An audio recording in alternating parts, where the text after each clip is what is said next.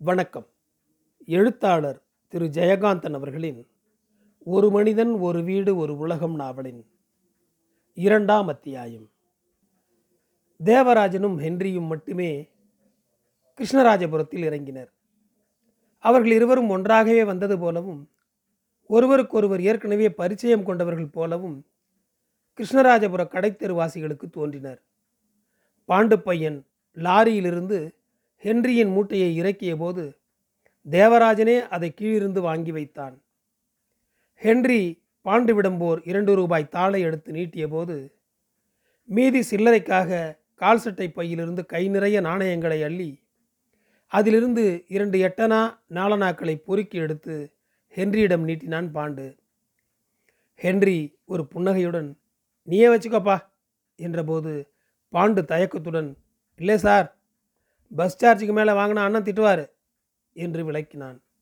Henry அதை காதில் வாங்கி கொள்ளாமல் கீழே இறக்கி வைத்த மூட்டையை தூக்கினான். இருக்கட்டும் சார் இங்கே நம்ம ஆளுங்க யாராவது இருப்பானுவ?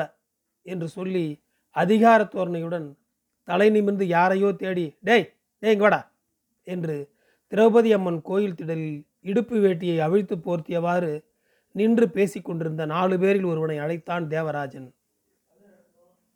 என்னையா கூப்பிட்டீங்க? என்று அதில் ஒருவன் கேட்டான். யாராவது ஒருத்தன் வாங்கடா.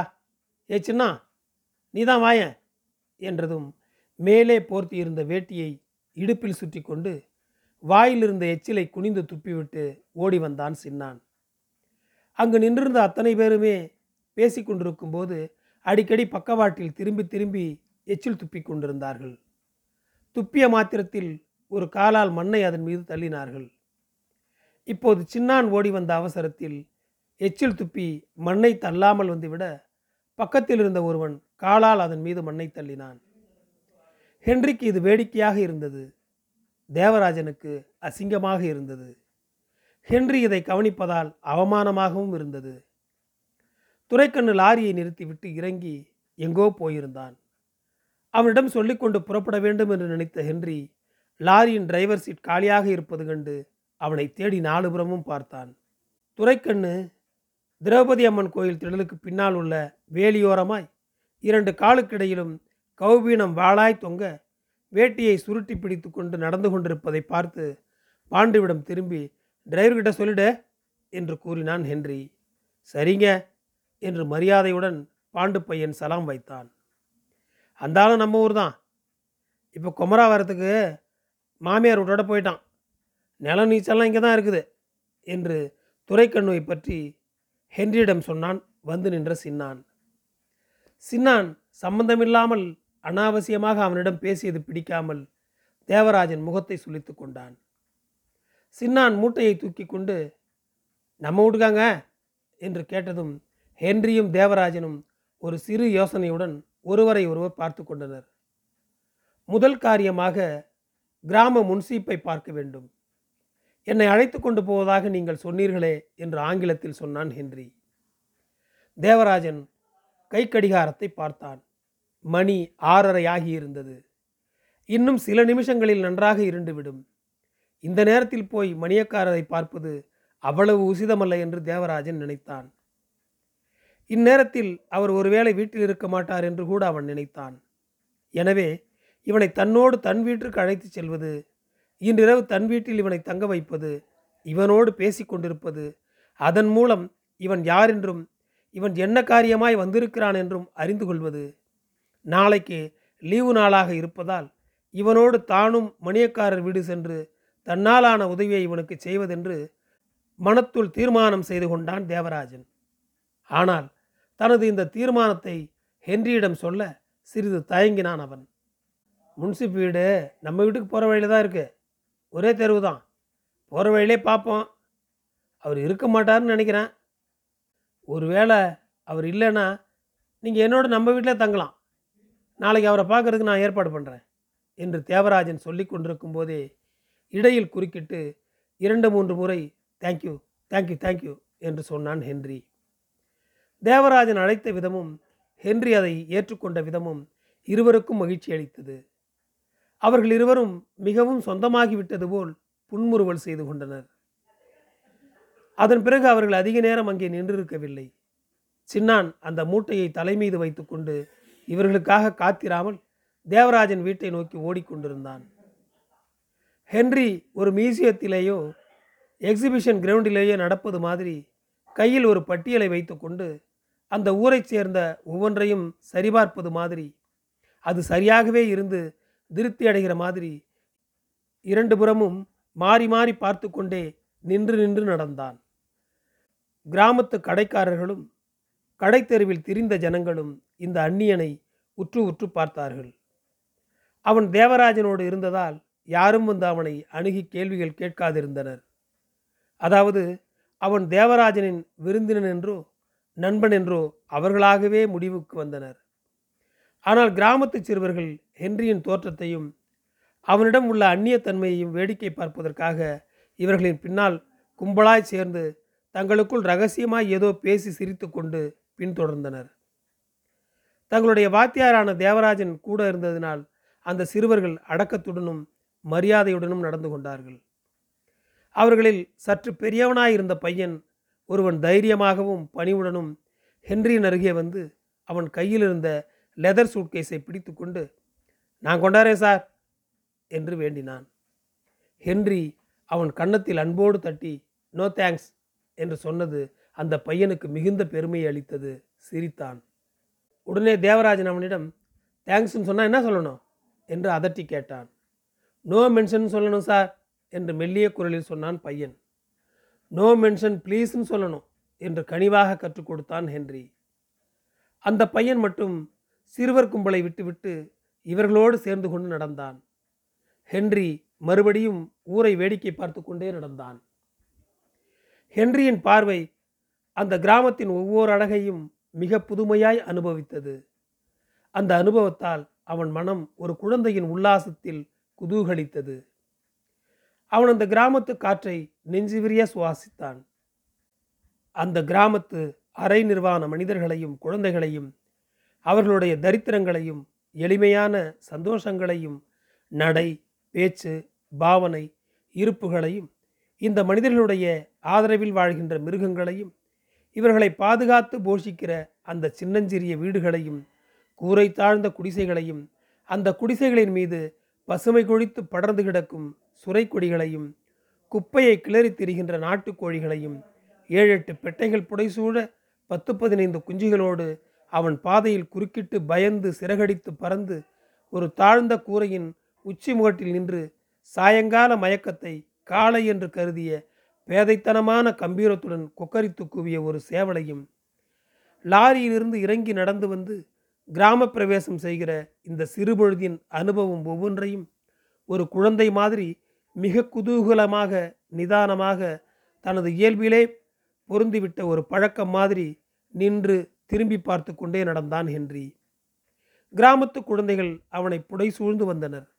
அவர்கள் அவன் வேடிக்கை பார்ப்பதை ஒரு வேடிக்கையாக பார்த்தனர். தேவராஜன் இவனுடைய வருகைக்கு அதிக முக்கியத்துவம் கொடுத்துவிடக்கூடாதென்று அதாவது கும்பல் சேர்த்து கொள்ளக்கூடாதென்று அந்த சிறுவர்களை நேரமாச்சடா டேய் வீட்டுக்கு போங்கடா படிக்க வேணாம்? என்று வாத்தியார்த்தனத்துடன் கண்டித்து அனுப்பினான். அவர்களின் முன்னே ஒரு கிராமத்து நாய் பைலட் மாதிரி ஓடி ஓடி நின்று திரும்பி திரும்பி இவனை பார்த்து குறைத்தது. இவன் அதை நெருங்கும் போது இன்னும் சற்று தொலைவில் ஓடி மறுபடியும் நின்று திரும்பி பார்த்து குறைத்தது. இவன் வர அது மறுபடியும் ஓடியது. திரௌபதி அம்மன் கோவிலுக்கு பின்னால் உள்ள குளத்தின் வடவண்டை புறத்தில் ஊரின் பிரதான பகுதி தொடங்குகிறது. அந்த ஊரின் மிக முக்கியமானவர்கள் அல்லது முக்கியமானவர்களாக ஒரு காலத்தில் இருந்தவரின் சந்ததிகள் இந்த ஊரின் பூர்வீக குடிகள் அங்குதான் வாழ்கிறார்கள். குளத்தில் இரண்டு மூன்று பேர் தலையில் கட்டிய தலைப்பாகையை கூட அவிழ்க்காமல் கழுத்தளவு நீரில் நின்று குளித்து கொண்டிருந்த காட்சியை ஹென்றி சிறிதே நின்று பார்த்தான். அவனுக்கு இது சற்று வேடிக்கையாக இருந்தது. அவன் தேவராஜனிடம் சிரித்து கொண்டே கேட்டான் என்னத்துக்கோசரம் இவரெல்லாம் டர்பனோட குளிக்கிறாங்க? தேவராஜன் ஏதோ அவமானத்துக்குரிய காரியத்தை அவன் சுட்டி காட்டிவிட்ட மாதிரி தலையில் அடித்து கொண்டு சொன்னான். இங்கேயெல்லாம் அப்படி தான் பழக்கம். எவனும் இடுப்பில் வேட்டி கட்டிக்க மாட்டான். தலைக்கு தண்ணி ஊற்றிக்க மாட்டான். இதுக்கு குளிக்கிறதுன்னு பேர் இல்லை. உடம்பு கழுவிக்கிறானுலாம் என்று அழுத்து கொண்டான். ஹென்றி இப்போதுதான் அவன் சொன்ன உண்மையை கவனித்தான். எதிரில் தென்பட்டவர்களெல்லாம் ஒன்று வேட்டியை தலையில் கட்டி கொண்டிருந்தார்கள் அல்லது போர்வையாக போர்த்தி கொண்டிருந்தார்கள். வேட்டியை போர்த்தி கொண்டிருந்தவர்கள் மார்பின் குறுக்காக இரண்டு கைகளாலும் தத்தம் தோளை பற்றி கொண்டிருந்தார்கள். அநேகமாக எல்லார் கையிலும் ஒரு கொடுவாள் கத்தி இருந்தது. எல்லோருமே எப்போதுமே பக்கவாட்டில் திரும்பி துப்பி கொண்டிருந்தார்கள். ஹென்றி வாய்விட்டு சிரித்தான். நான் பார்க்குற முதல் வில்லேஜ் இதுதான் தெரியுமா? நான் பெங்களூரை விட்டு எங்கேயும் போனதில்லை என்று அவன் சொன்னதிலிருந்து இவன் பெங்களூரை சேர்ந்தவன் பெங்களூரிலிருந்து வருகிறான் என்று தேவராஜன் புரிந்து கொண்டான். அவன் ஏதாவது தொழில் செய்கிறவனா? எங்காவது வேலை செய்கிறவனா என்று தெரிந்து கொள்வதற்காக மிக நாசுக்காக வாட் ஆர் யூ என்று கேட்டான் தேவராஜன். ஐ எம் ஹென்றி எத்தனை தடவை சொல்கிறது என்கிற மாதிரி சொன்னான் ஹென்றி. தேவராஜன் சிரித்துக்கொண்டே நோனோ நீங்கள் பெங்களூரில் என்ன வேலை செய்கிறீங்கன்னு கேட்டேன் என்று விளக்கினான். நத்திங் எனக்கு வேலை ஒன்றும் இல்லை. இனிமே தான் ஏதாவது செய்யணும். வேலை செஞ்சு தான் சாப்பிடணும். அதுக்கு தான் இங்கே வந்திருக்கிறேன். அதை பற்றி அப்புறமா சொல்கிறேன் முதல்ல முன்சீப்பை பார்க்கணும். அந்த கிராமத்தின் மிக முக்கியமான அந்த தெருவில் அவர்கள் நுழைந்தனர். இவர்களை சூழ்ந்து வந்த சிறுவர்கள் அவரவர் வீடு வரும்போது ஒவ்வொருவராய் விலகி அந்த பெரிய பையன் மட்டும் இவர்களுடன் வந்து கொண்டிருந்தான். இவர்கள் ஆங்கிலத்தில் பேசி கொண்டிருந்த போது கேட்ட முன்சீப் என்ற வார்த்தைக்கு மட்டும் அந்த சிறுவன் அர்த்தம் தெரிந்து வைத்திருந்தான். புதிதாக சுண்ணாம்பு அடிக்கப்பட்ட ஒரு கல்வீட்டின் அருகே வரும்போது அந்த பையன் ஹென்ரியிடம் பேசுவதற்கு ஆசைப்பட்டு சொன்னான் இதுதாங்க மணியக்கார கவுண்டர் வீடு தேவராஜன் அந்த பையனிடம் திரும்பி கவுண்டருக்காரன்னு போய் பாரு என்று சொல்லவும் அந்த வீட்டுக்கு நேரே தெருவில் இருவரும் நின்றனர். இவர்களுக்கு முன்னால் ஓடிக்கொண்டிருந்த சின்னான் மூட்டையுடன் அந்த தெருவின் கோடியில் உள்ள ஒரு வீட்டுக்குள் நுழைவதைக் கண்ட ஹென்றி அதுதான் தேவராஜனின் வீடு என்று அறிந்தான். கவுண்டர் இல்லைங்களாம். குமராவரம் போயிருக்காங்களாம். என்று சொல்லிக்கொண்டே அந்த பையன் ஓடி வந்தான். வந்தால் ஏதாவது சொல்லணுமா தம்பி? என்று கேட்டுக்கொண்டே அந்த பையனை தொடர்ந்து கவுண்டரின் மனைவி நாகம்மாள் வெளியே வந்து நின்று தேவராஜனுடன் நிற்கும் ஹென்ரியை விசித்திரமாக பார்த்தாள். கார்த்தாலை வந்து பார்க்குறேன்னு சொல்லுங்க என்று சொல்லிவிட்டு தேவராஜன் மேலே நடந்தான். அதார் கூட என்று போகிற தேவராஜனை பிடித்து இழுக்கிற மாதிரி கேட்டால் நாகம்மாள். தேவராஜன் நாகம்மாளை திரும்பி பார்த்து சொன்னான். அவர் விஷயமா தான் கவுண்டர்கிட்ட பேசணும் காத்தாலைக்கு வரேன் உங்கள் வீட்டுக்கு விருந்தாடியா என்று மறுபடியும் நாகம்மாள் கேட்டாள். ஆ அப்படி தான் வச்சுங்களேன். சட்டக்காரர் மாதிரி இருக்குதே. ஆ என்று சொல்லிக்கொண்டே தேவராஜன் கொஞ்சம் வேகமாக நடந்தான். ஐம்பது வயதுக்கு மேலான நாகம்மாள் கூடத்து தூணில் சாய்ந்து உட்கார்ந்திருக்கிற பிரசவத்துக்காக தாய் வீடு வந்திருக்கும் மகள் கிளியாம்பாலிடம் விஷயத்தை சொல்வதற்காக ஒரு பத்து வயது சிறுமி மாதிரி உள்ளே ஓடினாள். கிளியாம்பா கிளியாம்பா நீ பார்க்கலையா அந்த சட்டக்காரனை? இந்த அக்கம்மாளோட தம்பிக்காரன் வீட்டு வந்திருக்கான். அவங்க வீட்டுக்கு விருந்தாடியான் ஏண்டி பொண்ணு சட்டக்காரனா பறையிறு பலரு போல தானே வீட்டுக்குள்ளே விடலாமா? அது என்னாவா போ எனக்கு தெரியாது என்று கிளியாம்பாள் தனது வேதனையில் உதட்டை கடித்து கொண்டாள். ஆமாம் இந்த காலத்தில் இதெல்லாம் யார் பார்க்குறாங்க? படித்து போடுறானுவோ? நம்ம வீட்டு பிள்ளைங்க போலவே சட்டசாராயை போட்டுக்கிறானுவோ? அம்மா அந்தளவு இந்த பள்ளத்தில் ரெண்டு வாத்தியாருங்க கூட பறையுங்களாமே அதில் ஒரு வாத்திச்சு கூடவான் அது சரி. என்னவோ அவன் விஷயமா இவர்கிட்ட வந்து பேசணும்னு சொல்லிச்சுல்ல. அந்த அக்காம்மா தம்பி.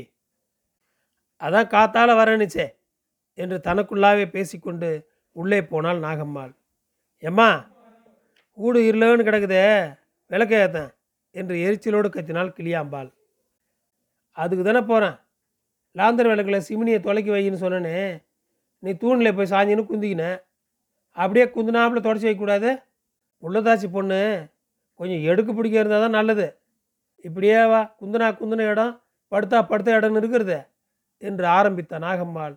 ஆறு மாதத்துக்கு முன்பாகவே யார் யார் வீட்டுக்கோ கரண்ட் வந்து விட்ட கணக்கையும் இவள் புருஷன் மணியக்காரராக பேர் மட்டும் பெத்த பேராக வைத்து கொண்டு இருப்பதையும் ஒரு தெரவசம் இல்லாமல் அவர் நெதம் ராத்திரியில் குடித்து விட்டு வருவதை பற்றியும் பிரலாபிக்க ஆரம்பித்தாள். தேவராஜன் வீட்டிற்குள் நுழைவதற்கு முன்னால் தெருவிளக்குகள் எரிந்தன. எதேச்சையாக ஹென்றி திரும்பிய போது தெருவிளக்கொளியில் எதிர்சாரியில் பூட்டப்பட்டு கிடந்த ஒரு வீடு அவன் கண்ணில் பட்டது. அந்த பூட்டு பலகாலம் துருவேறி கருத்து கிடப்பதை அவன் பார்த்தவாறே ஓ இந்த வீடுதான் என்று மனம் படபடக்க முனகி கொண்டான் வீட்டு திண்ணையின் மீது தூசும் மண்ணும் விழுந்து நொறுங்கிய ஓடுகளும் ஒரு நாயும்.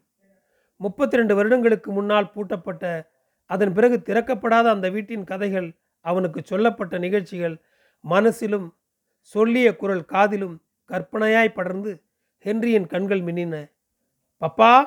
என்று உதடுகள் அசைய அந்த வீட்டை அவன் பரவசத்தோடு பார்த்து கொண்டே நின்றான். நன்றி தொடரும்.